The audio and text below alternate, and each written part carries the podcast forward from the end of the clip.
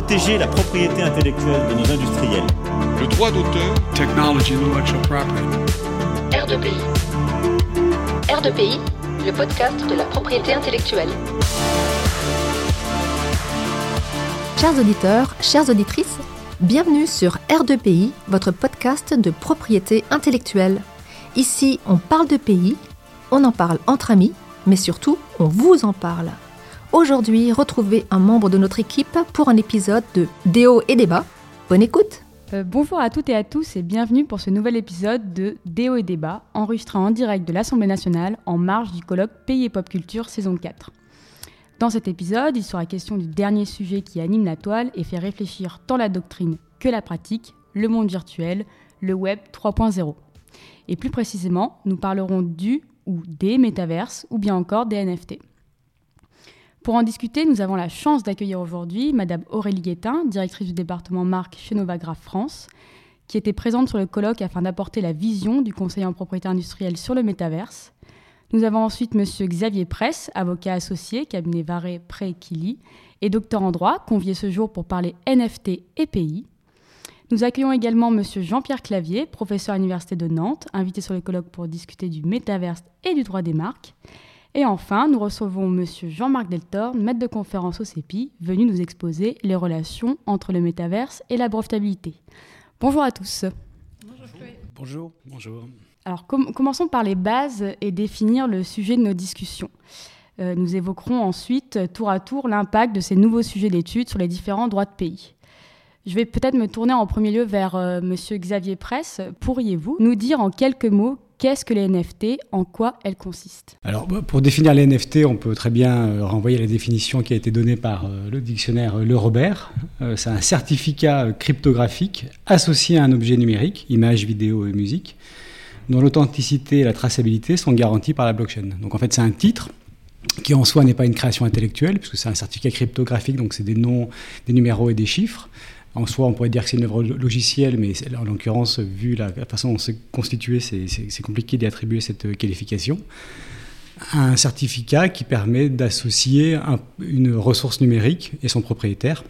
La ressource numérique pouvant être une création intellectuelle elle remplit les conditions de création de forme et d'originalité, mais ça peut être n'importe quel contenu, image, texte, création intellectuelle ou pas, et y compris, il y a des exemples, euh, Damien Hirst par exemple l'a fait, détruire une œuvre d'art euh, et proposer euh, sous forme de NFT euh, la vidéo euh, correspondant à la destruction de l'œuvre. On n'est pas propriétaire de l'œuvre physique, on est propriétaire d'un objet qui a été euh, détruit et dont il reste une trace, euh, notamment un enregistrement euh, vidéographique. Voilà. D'accord, merci. Euh, Jean-Marc, maintenant, si euh, cela vous convient, euh, pourriez-vous nous éclairer sur qu'est-ce que ce fameux métaverse? Alors, pour le métavers, c'est un petit peu compliqué de vous donner une réponse très claire parce que c'est un terme en flux aujourd'hui, encore en définition. Donc, il n'y a pas de, définition établie, il y a des définitions. C'est aussi un objet très complexe, multifactoriel. J'ai dit tout à l'heure dans la conférence qu'il était chimérique. Il est au titre de sa compositionnalité, du fait effectivement qu'il est pris de, euh, il est à l'intersection de différentes technologies, mais aussi du côté chimérique, un peu rêvé. hein, finalement, on l'imagine plus qu'on ne le réalise aujourd'hui. Certains disent qu'il n'existe pas d'ailleurs. Donc cette, cette, euh, cette nature, finalement, le, le- en flux de l'objet le rend difficile à saisir. Une définition qu'on peut donner euh, pratique aujourd'hui, c'est euh, un espace, un univers digital dans lequel finalement des individus sous le, euh, le biais de, de proxy, d'intermédiaires euh, des avatars, interagissent et, euh, et créent quelque part aussi le monde dans lequel, euh, euh, ils vivent finalement ces aventures virtuelles. Alors c'est aussi dans un univers beaucoup plus, euh, euh, industriel, des, euh, des espaces dans lesquels on peut imaginer des situations fictives, simulées, qui viennent permettre d'investir une réalité qui n'existe pas ou qui est trop chère, trop compliquée à réaliser, de manière matérielle, et qu'on peut envisager par le biais finalement de cet intermédiaire numérique. Donc ça, ça- ça englobe énormément de, de, de- de technologies, de facettes, et on le verra peut-être tout à l'heure à quel point le, le brevet ou pas peut, euh, peut aussi en parler. Merci Jean-Marc. Donc maintenant qu'on a, qu'on a posé les bases, euh, nous allons désormais entrer dans le, dans le vif du sujet. Donc, je vais une nouvelle fois m'adresser à, à vous Jean-Marc. Euh, Peut-on dire que le métaverse constitue un réel moteur de l'innovation ou est-ce juste une terminologie, une technologie à la mode sur lesquelles les opérateurs économiques souhaitent surfer? Je pense qu'il y a, il y a- on- alors, encore une fois, très compliqué parce que finalement, on est en tout début d'un objet qui est euh, euh, en pleine construction, avec un, une, vague marketing très très forte aussi derrière, lui qui le, pousse. Donc, on n'a pas encore cette, idée très claire du rôle du, du métaverse dans, dans l'espace de l'innovation. Il est très clair que le métaverse s'inspire et repose finalement sur un tissu technologique antérieur, qu'il s'agisse des, euh, des, casques de réalité virtuelle, de la réalité augmentée plus généralement, de tout un tas de technologies algorithmiques qui visent à l'automatisation, à la décentralisation, euh, et, encore bien d'autres technologies autour de, la blockchain, enfin tout un tas de mots à la mode finalement, euh, qui, qui, servent à nourrir cette, cette plateforme technologique. Ça c'est un fait. De, de, là à dire que le métaverse est un, catalyseur ou un, vecteur d'innovation, c'est beaucoup plus difficile à mesurer. À l'heure actuelle, ce que j'ai pu observer, c'est finalement que, euh, euh, y compris dans l'univers du brevet, si on se sert du brevet encore une fois comme une sorte de reflet de cet investissement technologique, encore aujourd'hui, ça reste un mot à la mode qu'on utilise peut-être plus pour, euh, euh évoquer sa présence dans, cet univers à construire que comme un, un véritable moteur d'innovation. Mais euh, ça pourrait le devenir simplement par l'appel d'air financier qu'il constitue si euh, Meta, donc ex-Facebook, euh, promeut suffisamment proprement finalement cet objet, bah, des, compagnies viendront peut-être essayer d'innover sur ce terrain. Donc il y aura des, mécanismes de boucle, des boucles de rétroaction qui viendront sans doute permettre à des, innovateurs, enfin des créateurs techniques de, saisir cette opportunité. Mais à l'heure actuelle, c'est pas le cas. On peut pas encore le mesurer en tout cas. Ça pourrait l'être dans l'avenir. D'accord. Et est-ce que le, le métaverse est emparé du droit des brevets ou plutôt l'inverse Est-ce que le droit des brevets a été touché par la ferveur métaverse? Pourrait-on breveter le métaverse ou des, des objets du métaverse? Voilà, voilà. Pour, pour, le coup, euh, un problème de définition. On a du mal. J'avais du mal tout à l'heure à le qualifier cet objet. On a encore du mal à le définir proprement. Comment, si on a encore du mal à le définir pour euh, pour des raisons de clarté d'ailleurs, euh, comment imaginer pouvoir se l'approprier Donc c'est on n'en est pas là, bien sûr. C'est comme breveter l'IA. Donc c'est plutôt l'idée, effectivement, de breveter des technologies qui, viennent au soutien du, du, du métaverse et qui peuvent éventuellement euh, être applicables à d'autres univers d'ailleurs que le métaverse. C'est pas forcément euh, uniquement dans cet espace que les innovations autour des casques de réalité virtuelle, de, de, la, de la gestion finalement de ces, ces interfaces graphiques, euh, comment dire, s'appliqueront. Elles pourraient s'appliquer à d'autres univers industriels. Est-ce que le brevet s'est saisi du métaverse? Je crois que non, pas, pas, pas, directement en tout cas. C'est plutôt le brevet aujourd'hui, enfin depuis disons une vingtaine d'années a été confronté à une évolution très forte autour de l'émergence de technologies hybrides qui viennent combiner donc des, des, objets algorithmiques et des objets matériels et a su, je crois au moins en Europe, mais je crois que ça, s'est aussi généralisé bien au-delà, euh, disons, faire la part des choses et identifier à l'intérieur de ces objets mixtes, ces inventions qu'on qualifie techniquement de mixtes, peut-être la part de, technique en fait qui justifiait qu'on leur accorde un, droit particulier à un brevet. Donc ces, résultats finalement doctrinaux et puis euh, euh de, de, de, droit souple finalement s'appliquent aujourd'hui au métaverse et permettent d'en envisager une protection au titre du brevet lorsque ces conditions de caractère technique sont et pas autrement. Ce qui fait que tout un tas d'applications qui sont en caractère beaucoup plus administratif finalement, ou de, modèles d'affaires, ou simplement de gestion de, jeux, euh, d'éléments cognitifs, Hein, qui, qui, mettent en jeu la relation avec un avatar ne seront pas sans doute l'objet de, brevets, simplement du fait de, de leur manquement de, caractère, de caractère technique. Voilà. D'accord, merci. Donc nous l'avons compris, le métaverse est un monde virtuel dans lequel nous pourrions retrouver des objets, copies conformes d'objets du monde réel, et potentiellement un nouveau marché dont certains opérateurs économiques pourraient vouloir s'emparer. Euh, je vais me tourner vers euh, Aurélie Guettin. Euh, comment doit-on envisager la protection des signes distinctifs dans ce monde virtuel? Les titulaires de marque devraient-ils changer leur stratégie de dépôt? Et quelle serait la meilleure à employer selon vous? Oui, alors c'est une question qui appelle beaucoup d'avis différents. Donc certains diront qu'il faut absolument euh, déposer euh, euh, pour protéger spécifiquement ces, ces, NFT. Donc en fait, on ne protège pas le NFT qui a bien été défini par Xavier, qui est plutôt un identifiant. On va plutôt essayer de protéger ce que, le rendu du NFT, donc le, ce qu'on appelle plutôt un programme informatique. maintenant, c'est vrai que pour les titulaires de marque qui ont des droits qui existent déjà pour des catégories de produits et services bien définis, il n'est pas forcément indispensable de procéder à des nouveaux dépôts pour ces biens virtuels. Alors c'est un point de vue qui n'est pas partagé par tout le monde, mais c'est vrai que normalement on devrait considérer qu'une chaussure réelle ou une chaussure virtuelle reste une chaussure et dans la classification de Nice telle qu'on l'utilise pour procéder au dépôt de marque, il n'y a pas cette distinction entre euh, euh, virtuel ou euh, réel. Normalement, ça devrait couvrir, tout type de produit. Après, si on a un projet spécifique, Effectivement, il faut revoir sa stratégie, il faut, euh, il faut envisager un dépôt pour des biens virtuels, il faut euh, étudier les, les différentes euh, guidelines en termes de rédaction de libellé, et après, on peut l'envisager à titre défensif, mais avec tout ce que ça implique, notamment en termes d'obligation d'usage.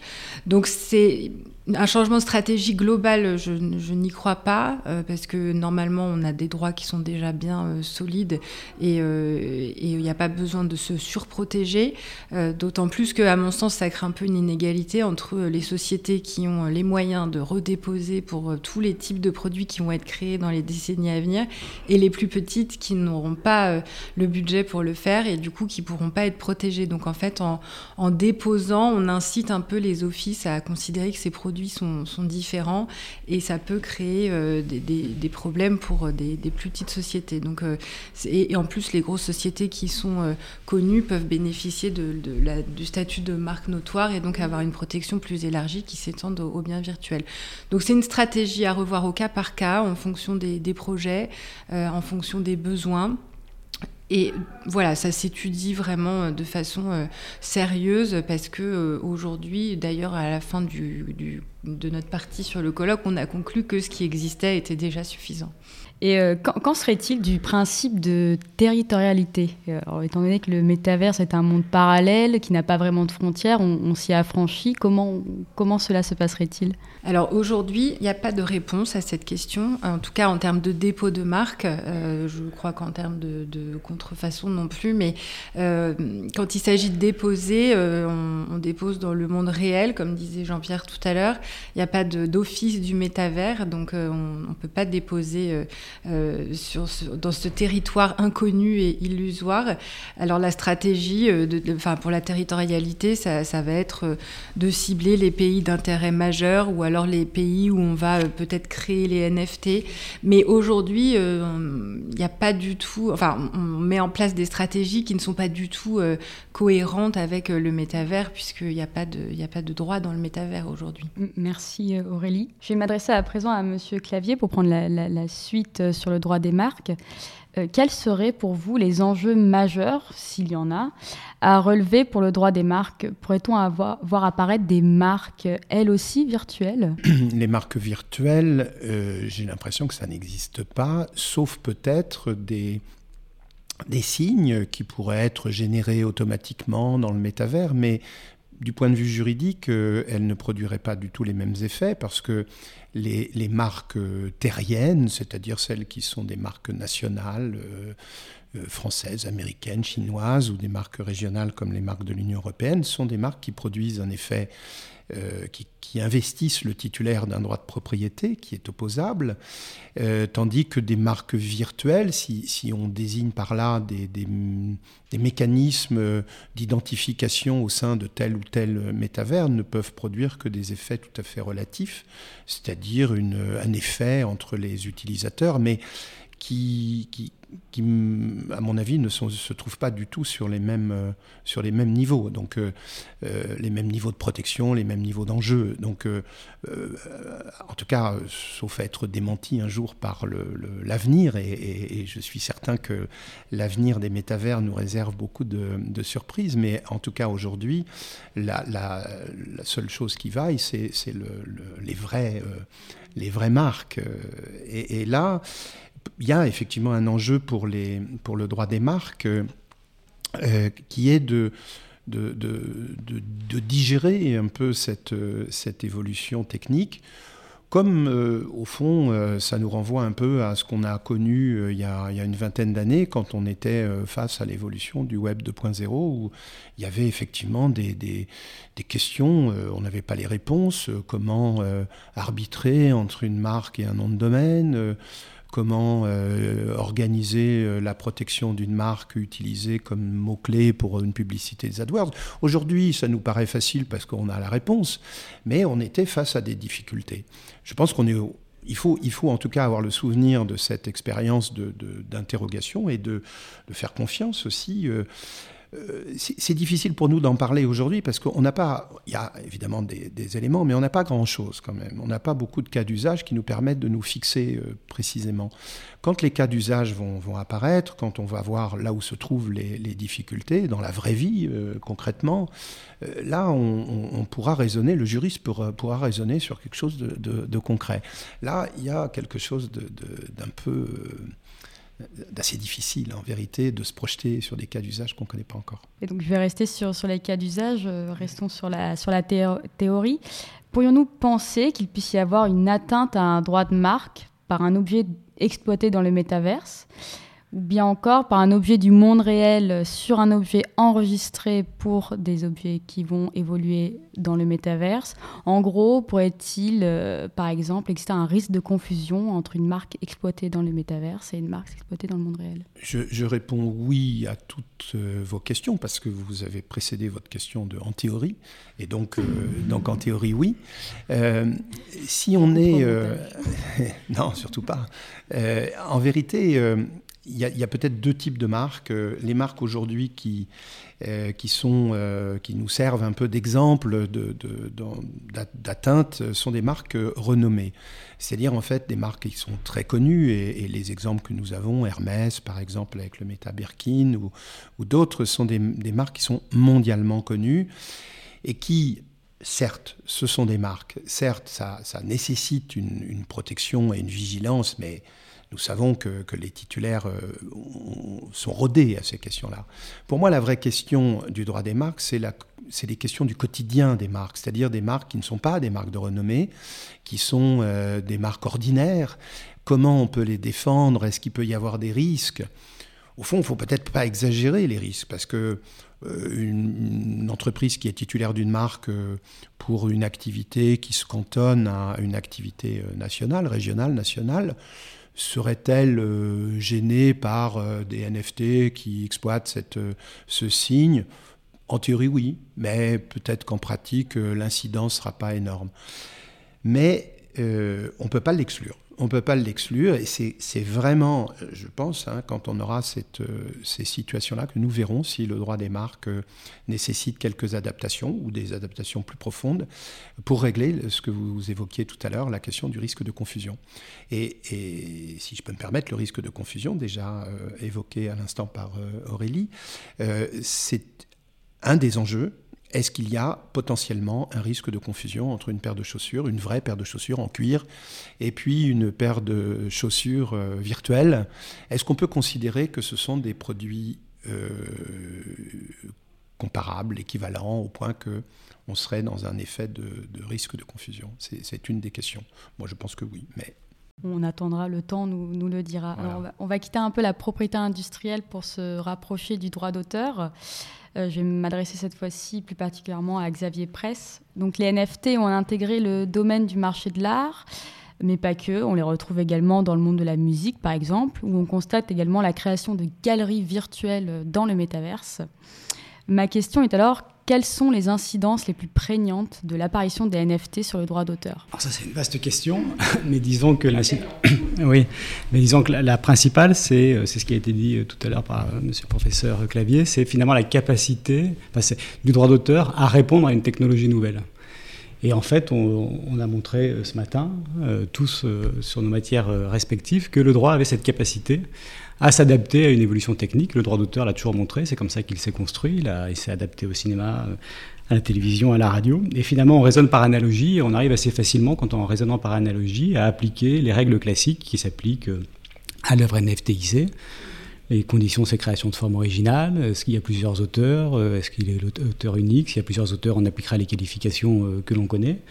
Il y a d'autres questions qui sont plus difficiles sur la contrefaçon, parce que le NFT, il est il est en lien avec une blockchain. La blockchain, elle est réputée euh, inviolable. Et donc, comment est-ce qu'on fait pour faire cesser un trouble sur euh, une blockchain qui est réputée inviolable Le rapport du CSPLA euh, a donné quelques pistes, notamment sur le burn du NFT, c'est-à-dire brûler un NFT. En fait, il s'agit de le mettre sous cloche et de l'isoler dans un espace de la blockchain et ne circule plus.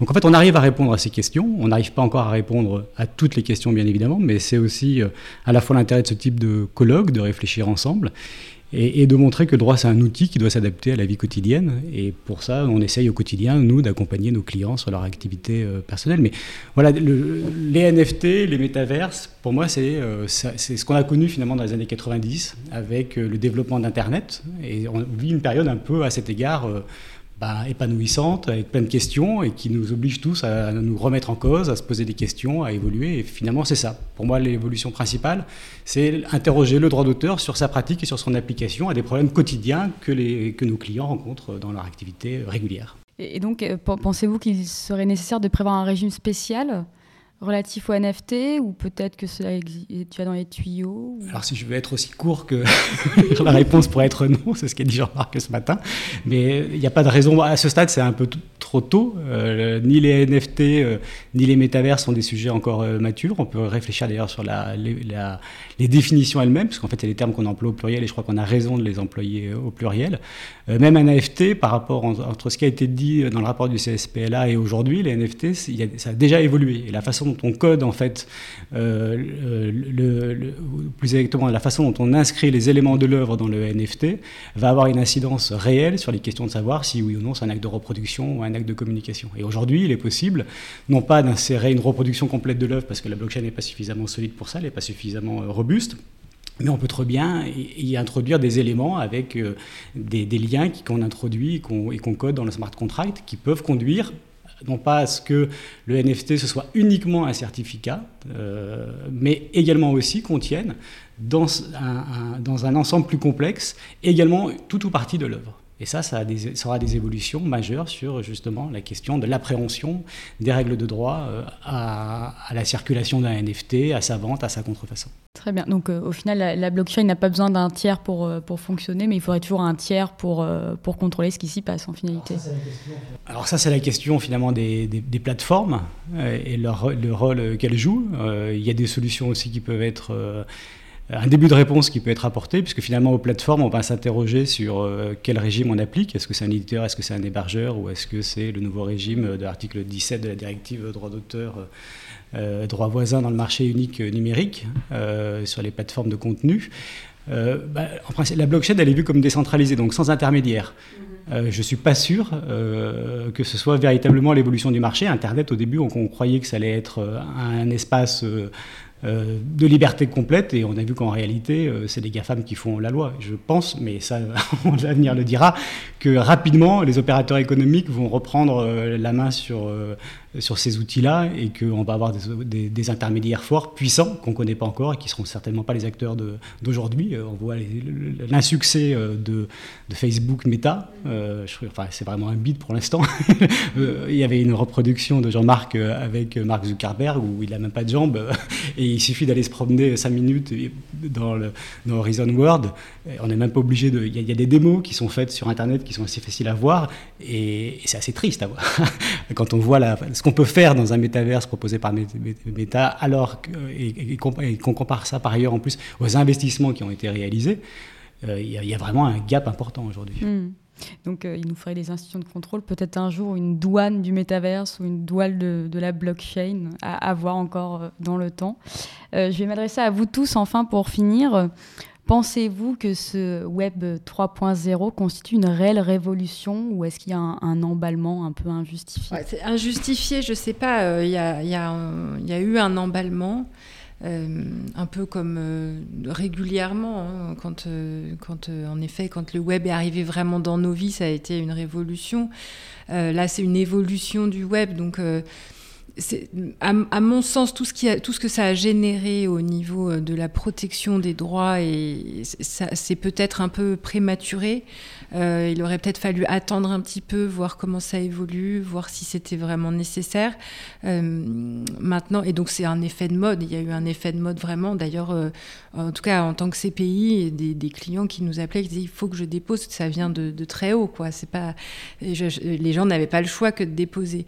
Après, voilà, c'est, je pense que c'est un peu le discours qu'on a eu tous depuis depuis ce matin, c'est que il faut savoir s'adapter. Et le droit a toujours su s'adapter euh, aux évolutions.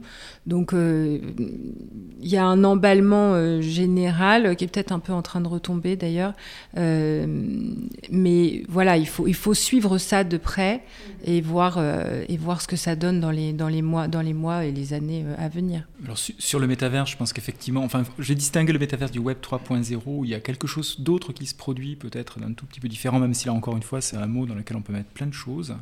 Mais il y a, y a, il y a eu, et on, là Xavier vient de le dire, finalement une tendance, enfin vous l'avez dit juste avant, euh, nous tous et toutes, sur euh, d'un passage où la liberté, enfin, on imaginait cet Internet comme un objet un peu de, liberté absolue, euh, un peu un Far West de la créativité presque, et et finalement, ça a été très, vite récupéré. Donc c'est une seconde phase, finalement, où on a, centralisé un Internet qui était peut-être au départ fragmenté, où euh, chacun pouvait, un peu comme les radios pirates, s'exprimer à sa manière. Et puis à un moment donné, il y a Énergie qui est arrivé et qui a centralisé l'affaire. On a vu ça aussi sur l'Internet. Ce qu'on aperçoit aujourd'hui, et, et, la technologie nous, nous y aide, c'est aussi c'est intéressant de voir la relation entre ces nouveaux objets techniques, notamment les blockchains, mais pas que, euh, dans les changements structuraux en fait de, ce qu'on appelle Internet aujourd'hui. Ce Web 3.0 aujourd'hui se euh, trouve un espace topologiquement intermédiaire entre cette fragmentation initiale, un peu où l'individu était au centre de l'équation, euh, puis ce qui a donné lieu à une centralisation très forte, vers un, univers où, il y a une nouvelle répartition des rôles. Alors voilà, donc là c'est autre chose que le métaverse, et c'est beaucoup plus profond parce que ça va parler des tuyaux dans lesquels les, messages transitent. Ces tuyaux, je dirais même hardware, la, machinerie euh, filaire, les satellites, etc., par, lesquels passe toute cette information qu'on utilise abondamment. Ces films en, résolution 4K qu'on voit sur Internet maintenant ont besoin de beaucoup de diamètres de tuyaux pour, pour euh, transiter. Et ça, ça impose tout un, changement. Euh, de, comment dire, de structurel de, des, fournisseurs de services, qui lui peut être finalement un enjeu de, développement technologique et peut-être de, règlement, réglementaire aussi.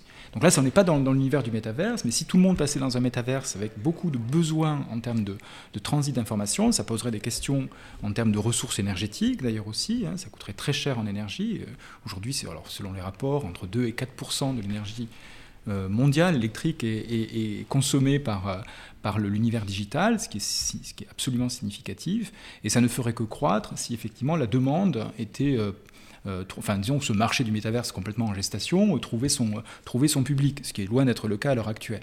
Et dans ce cas-là, il faudrait envisager tout un univers de quelque part réglementaire pour l'encadrer proprement. Donc là, on n'en est pas là du tout, mais je crois que ce changement vers ce Web 3.0 que vous mentionniez, mentionniez juste avant est un enjeu encore en devenir. Donc là, il va falloir l'observer précisément. D'accord, merci. Peut-être le mot de la fin, Monsieur Clavier? Je, je, je, ne sais pas dire si le Web 3.0 est une évolution une révolution sur un plan technique, c'est évident que je ne sais pas te répondre à ça.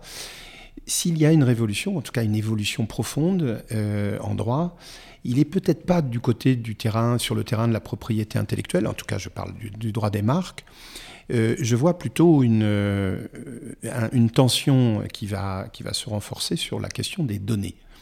Je crois que la question des données, et notamment des données personnelles, mais pas seulement, mais les données personnelles, euh, il va y avoir, euh, à mon avis, avec les casques euh, qui sont utilisés pour la, réalité virtuelle, tous les capteurs qui seront directement sur la, personne qui, sera impliquée dans un métavers, il va y avoir une récupération de données d'une nature qui, est différente des données personnelles que l'on étudie en ce moment sur le nom de la personne, son adresse. Là, ce sont des, des, des, des perceptions, des, enregistrements de peur, de, de, sentiments qui sont euh, perçus par euh, la palpitation du cœur, par la, la, manière dont les yeux se, se, positionnent sur un, univers particulier, qui diront beaucoup de choses et qui là laissent un champ sur le plan économique considérable dans, la récupération, l'utilisation, l'analyse et, les produits commerciaux qui suivront. Merci à, vous tous pour, pour cette émission et pour le, le, temps que vous nous avez accordé. Merci. merci. Merci. À bientôt. Merci d'avoir écouté R2PI, un podcast proposé par le CEPI. Retrouvez notre actualité sur le site du podcast et sur nos comptes Twitter, Instagram et LinkedIn. Les liens sont en description de l'épisode. Vous pouvez également nous écrire par email à l'adresse r2pi.contact@gmail.com. À la semaine prochaine.